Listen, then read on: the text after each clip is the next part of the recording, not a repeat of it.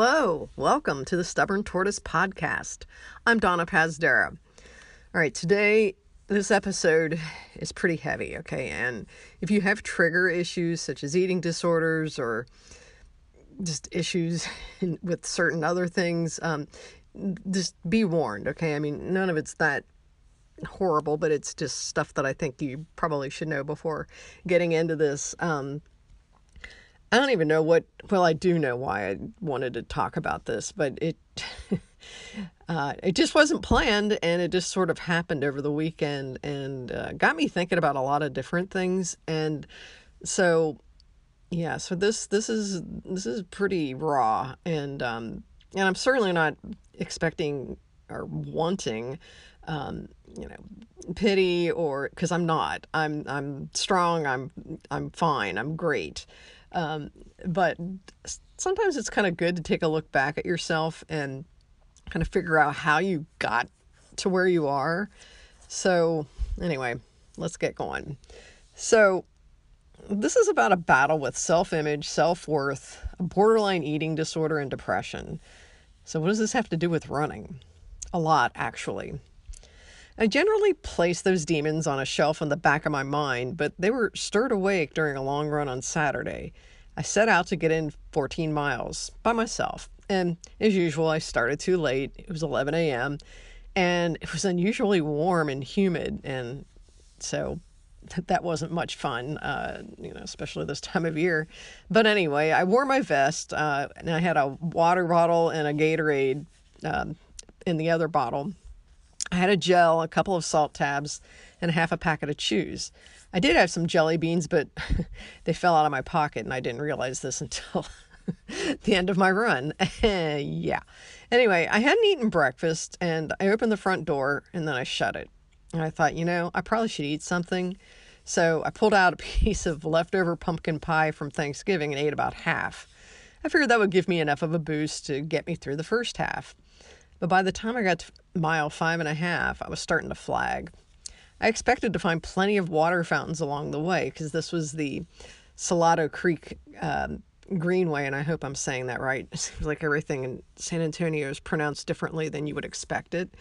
But anyway, it's this really nice trail, paved, um, that goes all over the city, and uh, this particular one is near where I live. So you know, I'm usually you can find some water fountains, but anyway, I soon discovered that they were not at the trailheads, but they were at parks, and so you had to kind of really work your way in to get to the parks. So I did see one uh, that was about a mile and a half away, and I kept thinking, oh God, I should just turn around. You know, I just I don't want to do this to myself. But then I was just like, oh, stop being a baby and just go.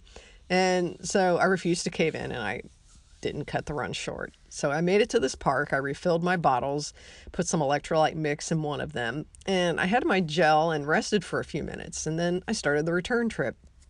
Things felt pretty good for a few miles or a couple of miles, and then I started bonking hard.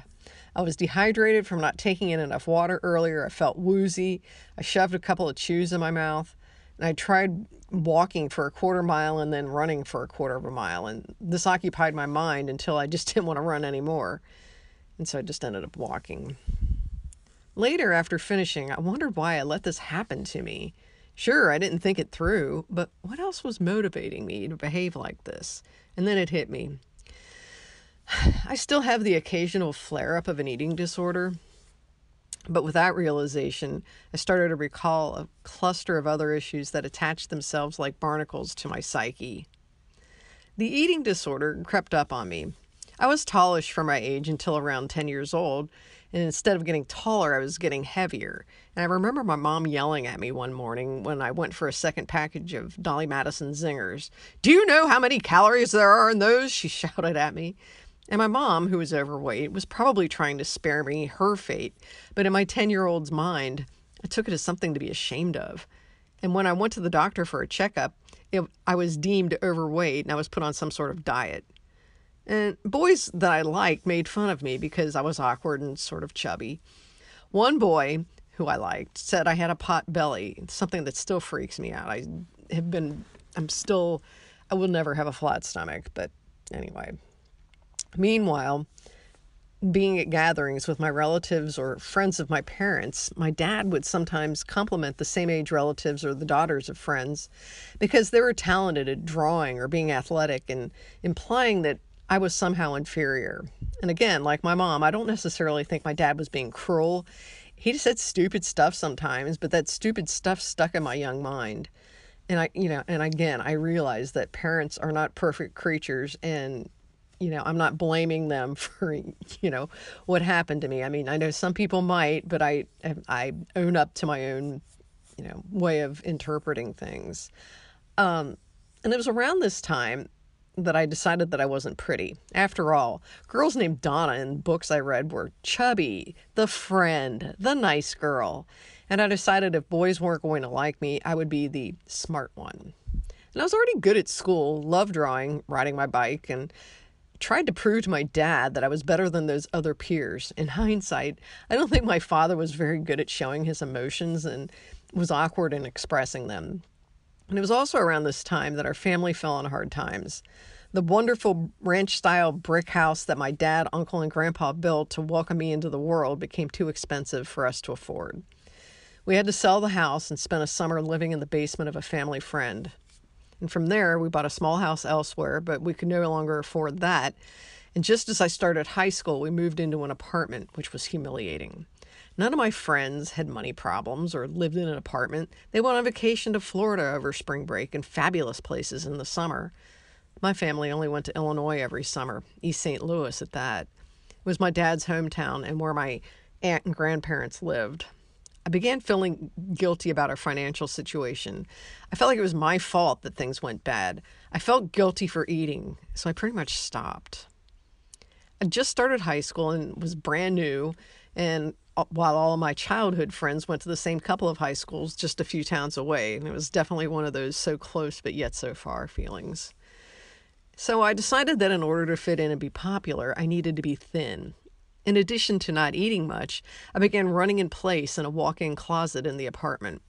And at the end of my freshman year, I decided to try out for the reserve cheerleading squad. I tried a couple of times in sixth and seventh grade and failed.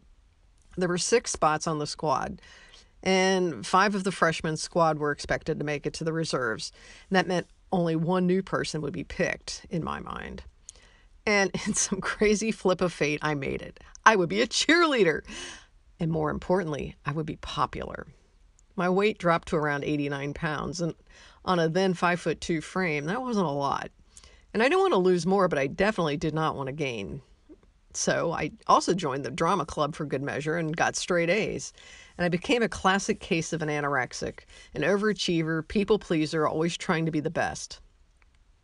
Cheerleading was one of those careful what you wish for things. I got along as well as I could with a clique of girls who were already friends and popular, and they didn't really have a lot of room for including me. There was one girl, Linda, who befriended me and accepted me, but there were some things that even a teenage girl couldn't prevent. Three things stand out from that time. We were supposed to get our group photos taken at an appointed time, and my mom drove me to the place, but nobody was there. So then I later phoned the captain who lied and said that she had called her house about the change and that I just didn't get the message. Hmm. The other thing was when we went out to eat after our final game, the five girls crammed into a booth, leaving no room for me. And instead, I was stuck sitting at a table with the advisors. I didn't make the squad the following year, which in retrospect was okay. But my bit of popularity led to a first date with a, a guy who was a year older. His name was Steve. He was 16 and I was 15. We went out a couple of times, no big deal. Except he asked me if I knew Janice, this uber popular girl. He figured I ran in her circle and might introduce them. it was then I realized they only liked me for who I might know. That summer, I took a trip with my mom for my annual physical. I didn't think much of it until my doctor, the same one who told me I was chubby years before, said I was borderline anorexic, and she scolded me for being too thin and blamed fashion models and magazines for the problem. And this was the mid 70s, long before 24 hour news and the internet. The following year, I started working at a fish and chips restaurant. Work kept me busy as well as school. I had a boyfriend and stopped obsessing about my weight. I gained a few pounds and didn't really worry about it. I made National Honor Society, which was one of my greatest accomplishments at the time. After I broke up with the boyfriend, my dad didn't like him. I had a troubled senior year. I didn't have a particular clique, although I related the stoners and geeks with equal measure. I was sort of an outcast who didn't fit in anywhere, and I began feeling this gray coating covering my feelings depression. I tried to strangle myself, not particularly well. My parents found out, and one Saturday morning they took me to a psychiatrist recommended by my pediatrician. Hmm. It was harrowing as I tried explaining how I felt. I said I felt like there was a wall between me and my dad, and that he favored my sister. I don't remember much else except a lot of crying and me hugging my dad afterward and telling him that I loved him. I managed to be a high functioning depressive for years. Exercise usually helped. I still had trouble with guys. The same issues kept playing out. Guy like me, but wanted someone else. This still happens today from time to time. I got married two months after my dad died of cancer. Oddly, before he fell ill, we started getting along better, and I'm glad for that. Marriage, I realized, was my way of escaping the plight of living at home with my mom, um, grieving for the only man that she ever knew. You know, the funny part was, though, is my mom ended up flourishing after his death. She made more friends, took trips, and seemed happier than before. And the man I married was perfectly fine. He was kind, giving, and understanding. But in my mind, I kind of wanted something more challenging, so I left after two years. I was 26. The depression was manageable until I was 37, and my mom, who was dying of cancer, came to visit me in Florida and I was getting over a horrible breakup and just could not shake the gray feelings clouding my emotions. I just remember wanting to die. And that was then I knew I just couldn't handle this on my own. So I went to my doctor. No, not that one. and was prescribed with Zoloft, an antidepressant. In short, it saved my life. I still get down, but it buffers the crash like bubble wrap. I still take it today because the last time I tried to wean myself off of it, I ended up cutting open my arm and spending a weekend in a mental hospital. This was 15 years ago. I'm not ready to go into those details yet, but I will say it involved a guy whom I was seeing, and admit, he admitted that he liked my best friend more. The same issues keep cycling through. And I've always tended to be the road not traveled. I didn't remarry, I didn't have kids, and I'm okay with that. And on the kids front, just so you know, I just cannot get pregnant. I've never been pregnant. And uh, so it wasn't that I didn't want them, it just never happened. And I just needed to be at peace about that. Um, and as I get older, I embrace my quirks. And I hope that I can be some sort of role model for those who want something different. I think I'm a happy, optimistic person. I want to do new things and meet new people. And I don't want to waste my time surrounding myself with people whose company I don't enjoy. So I am pretty okay being by myself. Um, I can sit in my house and not run the television or music or anything and just be in silence and it's it feels okay and I'm you know I know that seems kind of weird but I kind of enjoy that. I do listen to music and watch television at times but I just don't have to have that on like company. Um, and running it turns out is the one place where I'm always challenged. It doesn't come easy. Trail running in particular is where I found my tribe. I generally don't feel judged and fit in without trouble. And I feel like I have a lot of true friends that I've met through trail running. I know a lot of ultra runners have overcome depression, substance, and sexual abuse. And for me, getting out of my head and going elsewhere to face demons and pain is kind of helpful. I still have flare ups of self image, self worth, eating, acceptance, and relationships with men. And running is certainly not a panacea, but it does help cope with the hand that you're dealt. That's all I've got for now. I'll see you next time.